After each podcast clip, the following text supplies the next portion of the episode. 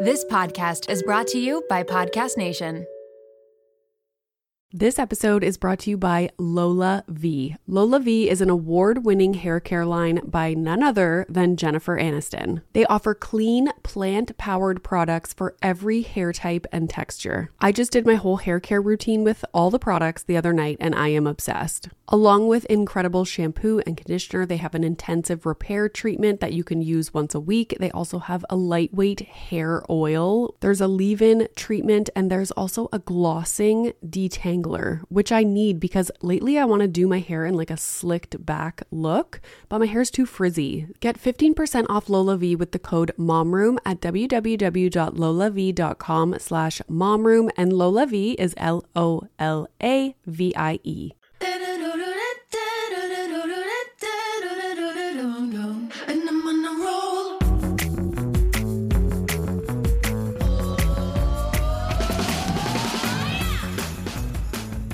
Welcome to the Mom Room Podcast. My name is Renee Rena, and I am definitely the mom friend you have always wanted. This is a Mom Room Book Club episode, and so Jen and I, Jen is our president, sit down and we talk about August's book, which was How to Be an Anti Racist by Ibram X. Kendi. We chat about things that we learned from reading the book, and we also take you through some of the topics that really stood out to us or made an impact on us. If you didn't get a chance to read the book in August, that's fine. I hope you'll listen to this episode and maybe it'll inspire you to read it. September's book is Mom Truths by Kat and Nat. And I did announce what October's book is, and that is Little Fires Everywhere by Celeste Ng. If you're not a part of the Mom Room Book Club and you want to be, you can follow us on Instagram at the.mom.room.bookclub. So, without further ado, here is this bonus episode where we chat about how to be an anti racist by Ibram X. Kendi. Hello, Jen. Hello, Renee.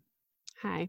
So, we are talking about the second book of the Mom Room Book Club. Our first book was Untamed by Glennon Doyle, and we have an episode where we chatted about that book.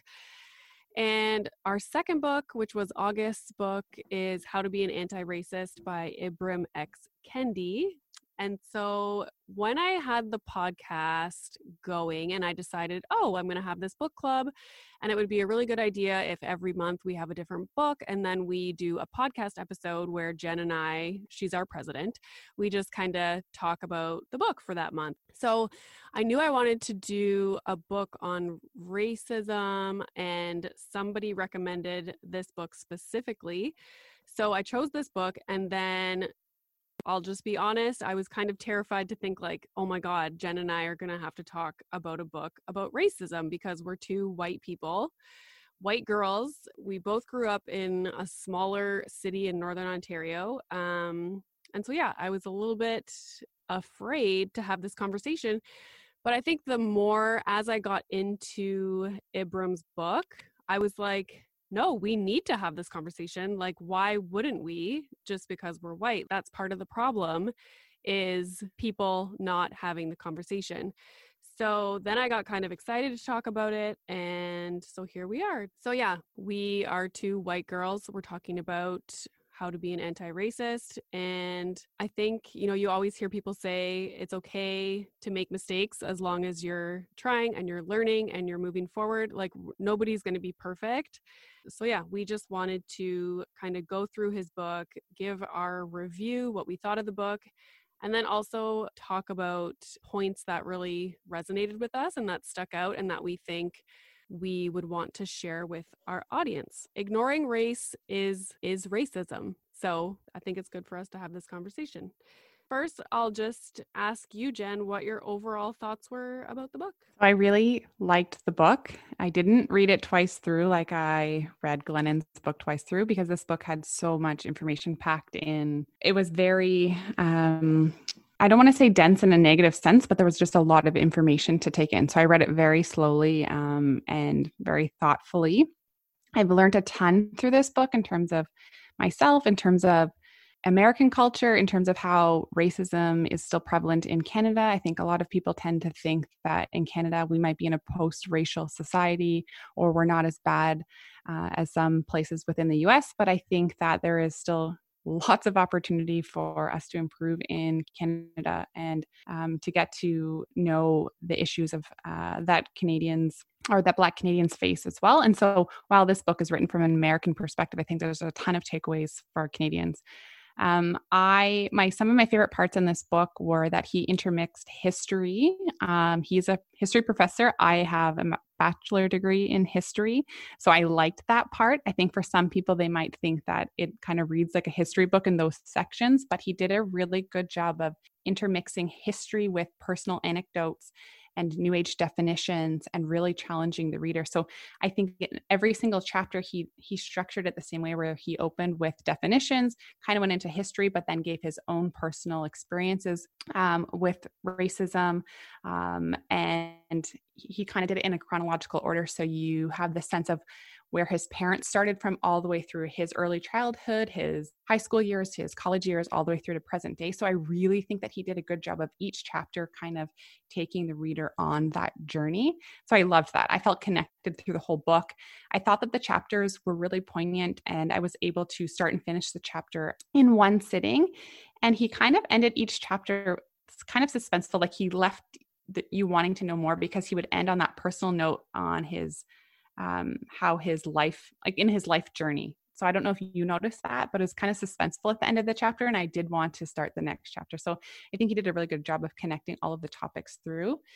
And I think that he did also a really good job of tying in really um, like the history aspect, like going all the way back to when racism kind of first became prevalent in like the 15th century but also tying in um, things from like the 60s the 70s uh, slavery all the way to present day. So he did a really good job of kind of tying in that history like throughout the book. Yeah anyways so it, it's not really a nutshell but those are my thoughts This episode is brought to you by Magic Spoon. You guys know I have been very intentional with what we've been eating lately. I'm looking at protein, I'm looking at sugar content, and avoiding things like artificial ingredients or colorings. Milo used to always want pancakes or waffles in the mornings, and now he is getting into cereal, and I'm so excited because Magic Spoon is the perfect option. Their variety pack has four flavors cocoa, fruity, frosted, and peanut butter. They have zero grams of sugar, 13 to 14 grams of protein and only 4 to 5 grams of carbs per serving. They're made with wholesome ingredients, no artificial flavors or dyes, and I'm just so happy that he's getting a good amount of protein before he goes off to school. And it's a great snack for me and my husband too, because 13 to 14 grams of protein in the cereal. Now you add a high protein milk, you're set. That is such a high protein snack or meal.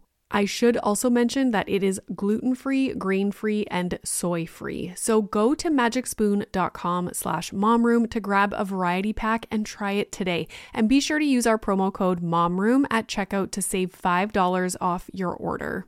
And Magic Spoon is so confident in their product, it's backed with a 100% happiness guarantee. So if you don't like it for any reason, they'll refund your money, no questions asked. So try a delicious bowl of Magic Spoon cereal today at magicspoon.com slash momroom and use the code momroom to save $5. Thank you, Magic Spoon, for sponsoring this episode. This episode is brought to you by Little Spoon. It is 2024. As busy parents, it's hard to completely overhaul our lives, but what we can do is make small changes that will make our lives easier. And that is where Little Spoon comes in. Their goal is to make keeping your kid healthy feel like the easiest part of your day so that you can cut through all the drama of mealtime. Little Spoon offers baby blends, biteables, and plates. So, baby blends is fresh, organic baby food. They have single ingredients but also multi textured purees to take the stress out of starting solids. Biteables make the transition to finger foods easy because they are cut perfectly to size, which promotes self feeding. And of course, all the biteables are healthy, balanced, and free of artificial junk. And then there are plates for your toddlers and your bigger kids. They are meals that are free of all the bad stuff. They taste amazing. Even the pickiest eaters will love them. They have things like hidden veggie mac and cheese, chicken nuggets, and adventurous things like pot stickers, gnocchi, and more. Little Spoon also has smoothies and build it yourself lunches. Did I mention it all comes right to your door? It is super flexible, so easy, and everything stores right in the fridge and freezer. You can pick up the menu and change up what you order every single time. The price is right, the quality is unmatched. You and your kids will love it. It's a huge win win for your family. Simplify your kids' mealtime with 30% off your first order. Go to littlespoon.com slash momroom and enter our code momroom at checkout to get 30% off your first Little Spoon order. Yeah, it was. I found I found Glennon's book really easy to read and I was able to read it fairly quickly. Um, a lot of some of her chapters were really tiny and it was more kind of I don't know if you could call it like conversational, but it I too had to read this book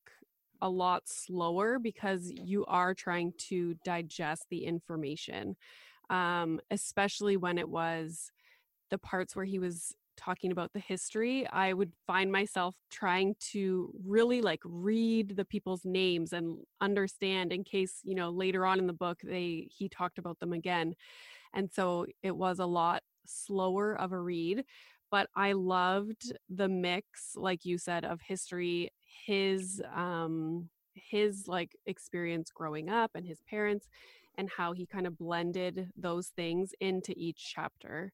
Um and I liked similar to Glennon's book, it almost seemed like each chapter was its own thing, its own little identity, its own little book almost, because he started with the definition and one chapter, each chapter was very specific, which I liked. My biggest takeaway from this book, just overall, was my whole life, and you're probably the same. I was raised to just not see color.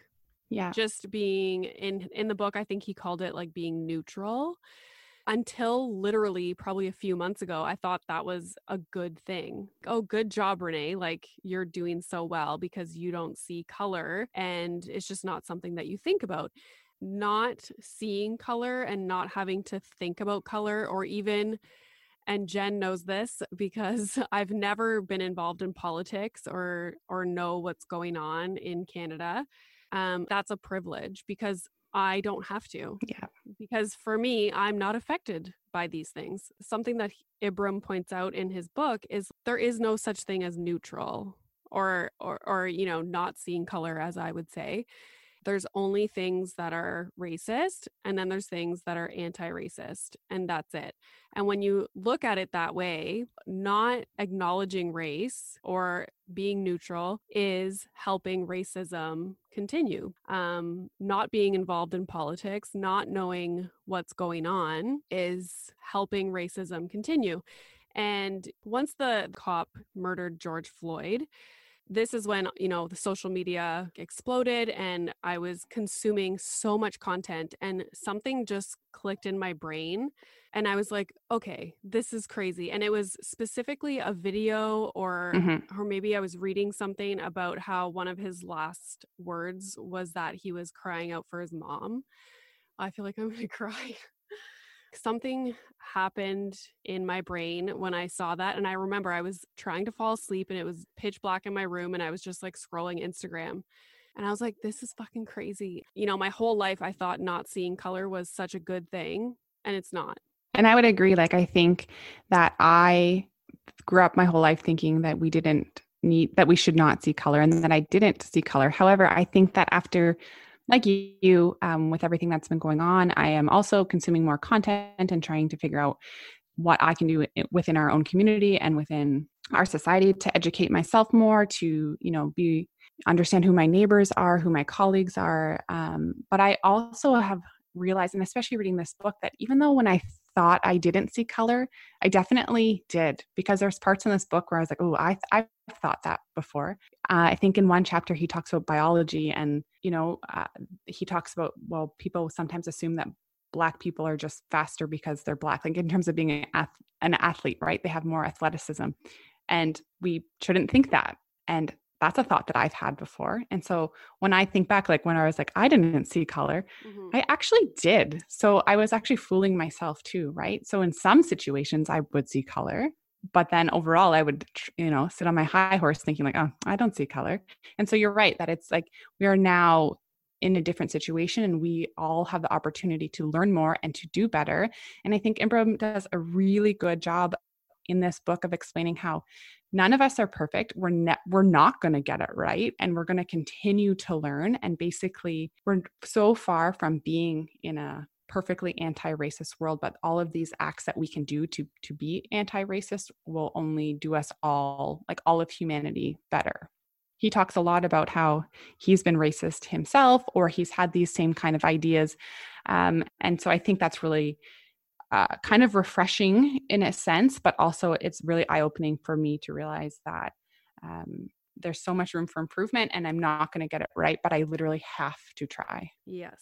Um, something else I wanted to point out um, he talked about how it's not so much labeling people as being racist, but it's more labeling policies, ideas, like statements, uh, things like that. Because and he's right in like when you say someone is racist there's like a defensive wall that goes up and people just shut down the conversation as opposed to that thing that you said is racist or that policy you know in this workplace is racist. Um so i think that's important. Yeah because in one moment in one moment you could i think even talks about this that you could have an anti-racist thought and a racist thought in the same sentence.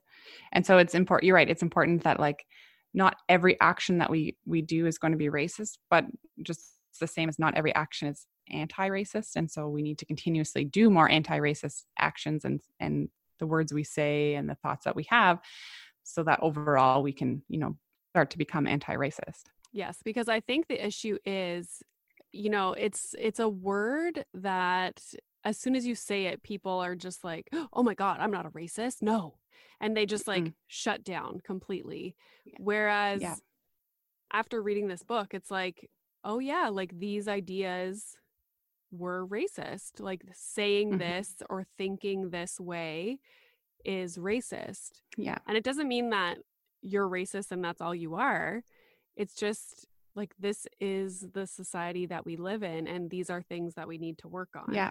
So I also liked when he was challenging some of the buzzwords that we hear right now too. So in terms of like institutional or systemic or structural. And so while those have their places and depending on who your audience is, though that might be relevant. But I think overall I liked when he said that he he calls it just racist policies because people can understand what you mean when you say a policy and how uh, our societies tend to be built on policies and our policies build our societies like they're very intertwined with each other but you know sometimes people are like oh we talk about institutional or systemic racism but depending on who your audience is they might not even be able to relate to that. So i think you're always like that's always a key thing to remember too is who are you trying to talk to so that your message actually comes across? And so that's why i think it's so great that in 2020 we have podcasts we have books we have articles we have tiktok we have uh, instagram so people can, can can consume the content that is easiest for them to consume. And so that's why I think it's really important that people like us today we're talking about this and it's a podcast episode. And i think like the more info that is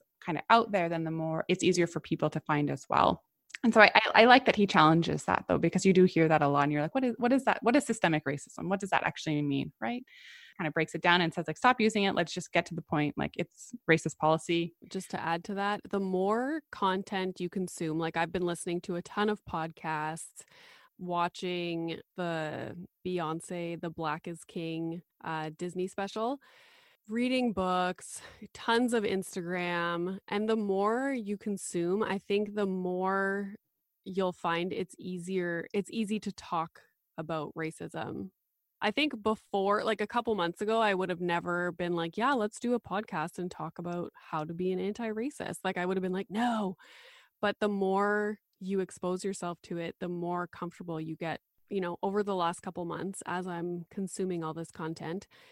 I never would have thought twice before to walk into chapters and look for books for Milo. Like I would just pick something that was cute and you know what I'm saying, like a Paw Patrol book or whatever the last few months has made me so much more aware of toys that I'm buying him, um, books that he's going to be exposed to. I even found online, but they were out of stock. They have a box of Crayola crayons that are all different skin colors. But yeah, never like I it never would have occurred to me before to make sure that he has diverse books, like diverse dolls, diverse you know movies that you can watch with your child tv shows that um you know have diverse characters the information is out there, but I think you have to seek it out. Let's talk about the. I liked the, I think it was chapter two, where he talks about assimilation. I feel like I've heard that word growing up a lot, um, especially in Canada. Or am I thinking of a different word? No, I think you're thinking of the right thing. I think we were taught to think that assimilation was good, kind of like that melting pot kind of concept, where instead of being culturally diverse, let's embrace the cultures, but at the same time together, right? Like let's bring the let's have less of a divide between cultures and between race. So no, I think that you're you're right that we were kind of oh, I, I didn't grow up thinking that as something negative. Same and i feel like you you heard it all the time. Yeah. Maybe not so much in like where we grew up but in toronto for sure i've heard that my whole life never thought it was a bad thing and to read his chapter where he basically says assimilationist ideas are racist ideas i was like oh wow and then when he broke it down this is something that was throughout his book he breaks things down in a way where you're like mm-hmm. exactly with the assimilation thing like oh my whole life i just thought that was a good thing and never thought anything of it. And then he breaks it down for you and you're like oh that's terrible. And yeah. it is yes. So basically he explains it in a way that's when when someone is assimilating they're basically trying to reach the superior standard of what they should be which is to be white, what the white people are doing. Yeah, I think it's I also like when throughout the book he I mean this this particular topic in terms of assimilation um he doesn't talk about it throughout the whole book, but he talks about in multiple chapters when he's talking about a certain idea, he breaks it down like this is a racist thought, this is a segregationist way of thinking and then this is an anti-racist way of thinking and so he continues that theme throughout the book so you're really able to understand what point he's trying to make because you're like okay that one is clearly racist and then this one's okay yeah like someone who supports segregation and then this is how to be anti-racist in this particular situation so yeah so he says one race is superior to the other races and those other races should be striving to be like them mm-hmm. Yeah. Previously, you mentioned how he, like, how there's all the terms nowadays um, systemic racism, institutional, like all that stuff. And another word that is used a lot today that he doesn't like, and he explains why he doesn't like it, is microaggressions. I listened to a podcast where they were talking about what that means because I never knew. And I think I even Googled it and I was still having a hard time figuring out what it meant. And then I was listening to a podcast episode and she was just very bluntly explaining what what it meant and then it kind of clicked for me. Um so it could be as simple as asking a black woman to touch her hair or little things that maybe to the person doing it it doesn't seem like a big deal but when you're the person who is constantly receiving the microaggressions, as some people call it it is it builds up and it's actually it's racism. Yeah. Yeah like so i i agree that this point really i think you did a really good job of expressing this point because i think right now with a lot of the content that's out there people are talking about microaggression constantly and it almost is like a buzzword right? Um and like you said one example is like hey can i touch your hair? Or another example i've heard too is like oh are you are you going to wear your natural hair to that job interview? And so it's just like you know these words or actions and thoughts that aren't necessarily they're not violent or they're not super aggressive and they're not policies so sometimes people don't see them as racist But Ibram is basically saying, no, just call it what it is. Stop being afraid of saying, he even says the R word, racism. It's racism. There, you know, a microaggression is just a racist thought or a racist expression to somebody and so i like that he kind of like calls people out on that one. I mean i think that there's a there is always a time and place for certain things right? It's easy to say like let's never use that word again because it is a word that people can relate to but at the same time i totally agree with him when he says like it's just outright racism so let's not use a fluffy or a, a lighter word to describe it. Just call it what it is. Mm the first taste of rare bourbon you finally got your hands on. That's nice. At caskers.com, we make this experience easy. Caskers is a one stop spirit curator with an impressive selection of exclusive, sought after, rare, and household names in the realm of premium spirits and champagne. Discover the top flavors of the year now by going to caskers.com and using code WELCOME10 for $10 off your first purchase. Get $10 off your first purchase with code WELCOME10 at caskers.com going back to what you said about are you going to wear your natural hair? to the job interview it made me think of so the actual the girl that recommended how to be an anti-racist as our book because i told her i wanted to do a book on racism for the book club like is there any book that you would recommend? So her name is mackenzie green and she is a host every friday on the taylor strecker radio show and she's been on her podcast a couple times in the last few months, and they've had really candid conversations about racism, about being Black in America. Highly recommend. And in the latest episode, she was talking about exactly that. You know, being white, like we would never even think twice about how we're going to wear our hair or mm-hmm. if our appearance in any way was going to affect what the people interviewing us would think of us, right? Yeah. And it's actually such a big deal for Black women or Black men to have their hair in a way that is acceptable because, yeah. you know, dreadlocks or braids, you know, whatever it may be, aren't seen the same way in the workforce. So they have to, she was explaining like all the trouble they will go to to have white looking hair. And it blew my mind because I never would have thought of that. And then think about like how, you know, if you're going to a job interview and you have to change how you look and how you act and maybe even how you speak, how it's so unfair. And this these are the exact kind of like policies that we need to change, especially in the workforce, right? We we organizations need to do a better job at recruiting and ensuring that we are recruiting every everybody equally and fairly, right? Um yeah. Like based on things that matter. Yeah. You know, like not hair. It's crazy. Yeah. Well, I think like it kind of ties into um, where Ibram does have a chapter where he does talk about beauty standards, right? Yeah. And let's kind of get away with beauty standards and let's embrace everyone's hair types or your facial features or your body type and I loved when he's talking about that because it's so true. Like, why do we always have to change how we look? And like you were saying, maybe as a white woman, I don't I might compare myself to to certain beauty standards, but I'm not criticized necessarily on my appearance the way black women are. And so I in that chapter he also talks about um I think it was interesting he, he kind of compared to like how come it's okay for or some people think it's okay for white people to go to tanning beds to change their skin color you know but then he would look down on a black person if they're trying to change their skin color right and he so he's basically just wants everyone to embrace all beauty because everyone is beautiful no matter what your your natural features are or how you decide to style your hair or what clothes you want to wear. So that chapter again, I was listening to a podcast and it happens again to be the Taylor Strecker podcast. Um, and she had on two models who they were on a big modeling television show. I forget which one. You know the one where they make the outfits like with Heidi Klum and oh, I forget what it's called. I don't remember. Runway or Run Yes, Project Project Runway.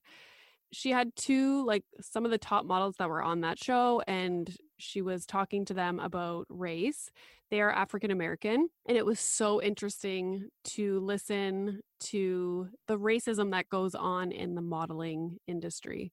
something that they pointed out, which made me think about his chapter on the beauty standards, was so companies, you know, recently have been trying to push for more diverse models. That's fine. But what they were saying was when you're African American, it's so hard to be hired because people want, you know, like there's the white models and then there's the um what do they call it? And it's funny because this is what i had to put milo as when he got an agent was racially ambiguous. So you don't really know what they are like you can't really pinpoint you know their background let's say or their race their color their ethnicity um i don't know the proper word to use or they hire models that have very like African looks to them. So they gave the example of Lupita Nyong'o. So they were basically saying it's like they're somewhere in between. Like you either have to be very, you know, African descent uh, looking or what's it called? Racially ambiguous. I think too, Ibram does talk about um, it's in that same chapter on color where he talks about beauty standards where he talks about there are the different levels in terms of skin color and i think at one point he talks about um, the darker skinned black men are in the in the us have harsher prison sentences i think he was even talking about and i don't know if the, the stat is the same i think it was maybe in the 80s but um, lighter skinned children would be adopted first. And, uh, you know, again, because I'm ignorant, I'm going to just say, like, I've been ignorant. I, I never would have thought that that would matter, um, but it matters a lot. And Ibram himself even talks about, I think, at one point where he he didn't want to date lighter skinned women anymore. He only was attract like gonna he declared himself only to be attracted to like darker skinned women. And like it's just again because of my privilege, it's not nothing that I even thought about really to, till I read this book. Okay, I'm gonna read a quote from the book. It's just short. So he says, This is racist categorizing, the stuffing of our experiences with individuals into color marked racial closets. So he was talking about an experience that he had with a white teacher. And so that experience with that one white teacher kind of created, like, he generalized her behaviors to all white people. Um, and so he talked about how we we maybe have one instance in a day where we see someone have you know an off-putting behavior or we have an interaction like a negative interaction with someone and then we kind of generalize to the entire race.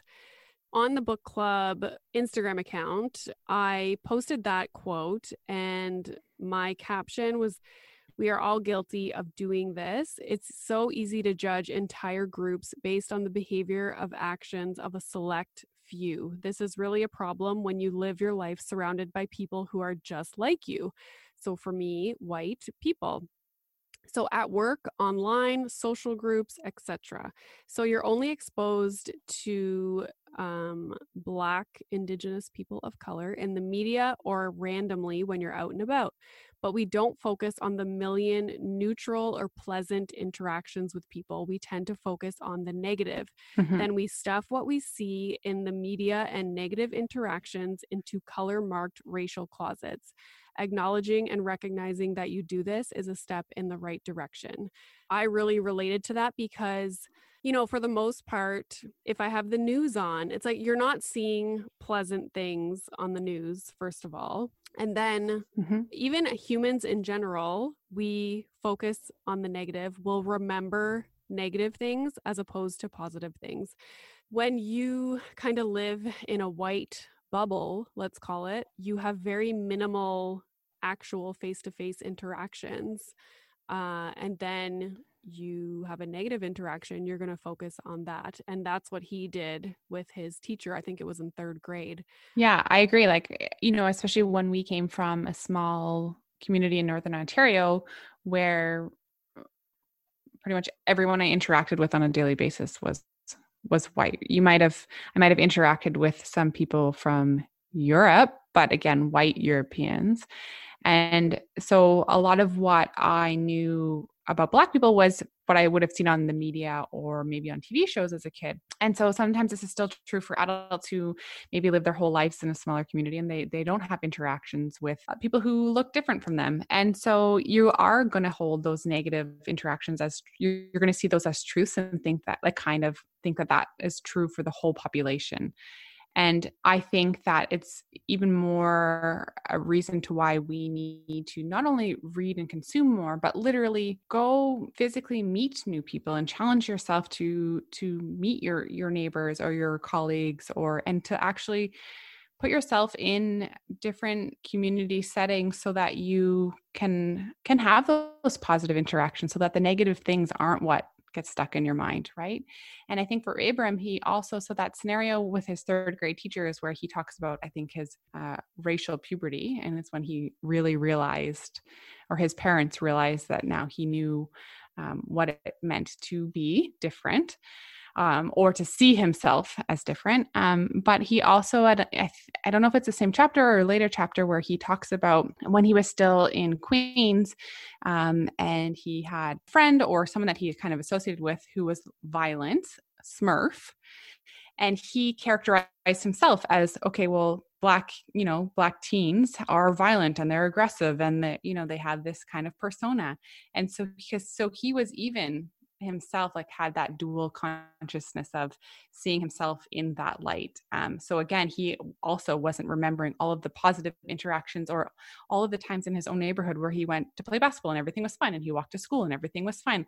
You he would get stuck on well remember that one time when someone pulled out a gun rather than thinking of every million other interactions that were beautiful, boring, simple, uneventful. You forget about all of those. And it's really important for us to not forget about all of the mundane things that happen in life. He had a chapter on behavior, and something that really stood out to me in this chapter was when he talks about how white kids growing up for him and I'm maybe this is still true today white kids can do poorly in school they can you know have bad behavior in school and it's looked at as an individual problem as opposed to, you know, if a black child does poorly in school or they have bad behavior in school, it's a race problem. And he explained how growing up, if he did poorly in school or he did something wrong, he felt like he was letting his entire race down. And I think this is a quote. He says, White kids could also study harder, but their failures and irresponsibilities didn't tarnish their race, or it wasn't looked at as a result of their race, which is wild to me. And, but I can see how this, mm-hmm. like, this is reality. Yeah. Yeah. In that chapter, too, he's talking about how I think a lot of people tend to think that there are black genes without thinking that it's necessarily a gene but in the chapter he talks about how uh, black people are often characterized as being loud or angry or funny or lazy uh, less punctual and when i was reading that like those are thoughts that i don't know that i had definitely like have come across my mind or that i like i knew that i've heard a thousand times in my life that black people are less punctual. They're late. Oh, but he's black. It's, you know, and people kind of justify it.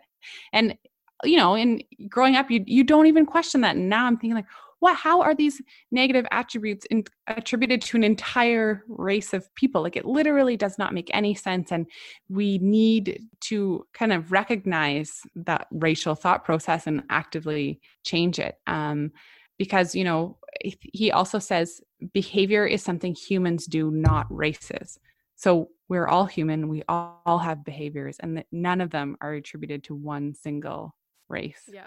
In that chapter, he also says for white people, success is attainable for even unexceptional individuals. Black people have to be extraordinary just to survive. Those few statements that he made in that chapter stood out to me so much. And you always hear about you know, black parents having to tell their children that, you know, you need to work 10 times harder yeah. than the rest of the kids in your class to do just as well as they do. Yeah. You know, to get into that college, to, you know, whatever it may be. So Ibram had a chapter called Gender, and there's two things that stood out for me that I think we should talk about in this podcast, considering that it's probably mostly women listening to this podcast. He talked about some statistics that were pretty shocking.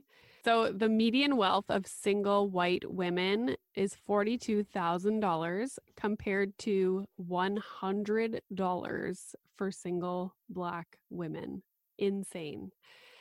Another statistic Black women are three to four times more likely to die from pregnancy related cause than are white women. And Black women with an advanced degree are more likely to lose their baby than a white woman with less than an eighth grade education. And Black women are twice as likely to be incarcerated as white women all the resources that I've talked about or podcasts, um, I'm going to put in the episode notes. But another podcast that I wanted to mention, I believe the the title of the podcast is Lean In, and they had an episode where they spoke with Serena Williams specifically about her birth experience. And I remember listening to that episode, and they talked all about the racial inequalities with regard to pregnancy and giving birth in the States and it was shocking. And when Serena Williams told her story, it blew my mind because I was like, here is like this high profile black woman who has all the best doctors, like everything at her fingertips. And she still had major issues giving birth. And she was able, obviously, to advocate for herself, and people really listened to what she had to say um, when she was concerned about what was going on. And thank God, because it was actually like she had serious um, issues. But it made me think like, what if you're just a regular Black woman going in to give birth? Nobody's advocating for you. You're not some high profile athlete, like literally one of the most ho- high profile athletes how do you how do you hear this story about Serena Williams having a difficult time and then feel confident going in to deliver your baby with these statistics. And knowing that the healthcare professionals don't take you seriously they think that you can um, endure pain more than white women like that's a legit factor that comes into play. Yeah like really sad.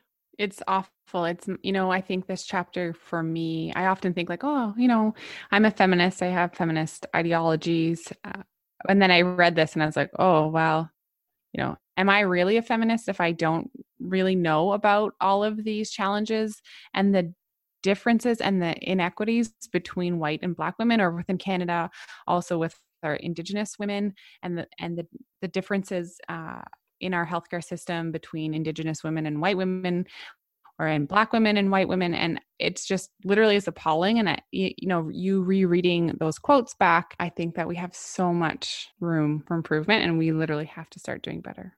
So jen and i we went over some of the major themes or parts of the book that stood out to us. Uh, there's a lot more in the book that we could talk about but you know, we're a little bit pressed for time. I have to actually go through and edit this episode, so it can't be like nine hours long but highly recommend this book. It is a slightly more difficult read than the last book. Um, yeah, Jen, anything you want to say? No, other than I think everyone, if you get the chance to read it, I also heard that the audiobook was really good. I did not listen to the audiobook, but I think Ibram himself narrates it. So if you don't have time to sit down and actually read it yourself, I heard that the audio was a really good audiobook. Yes, and I highly recommend his children's book as well if you have little ones at home.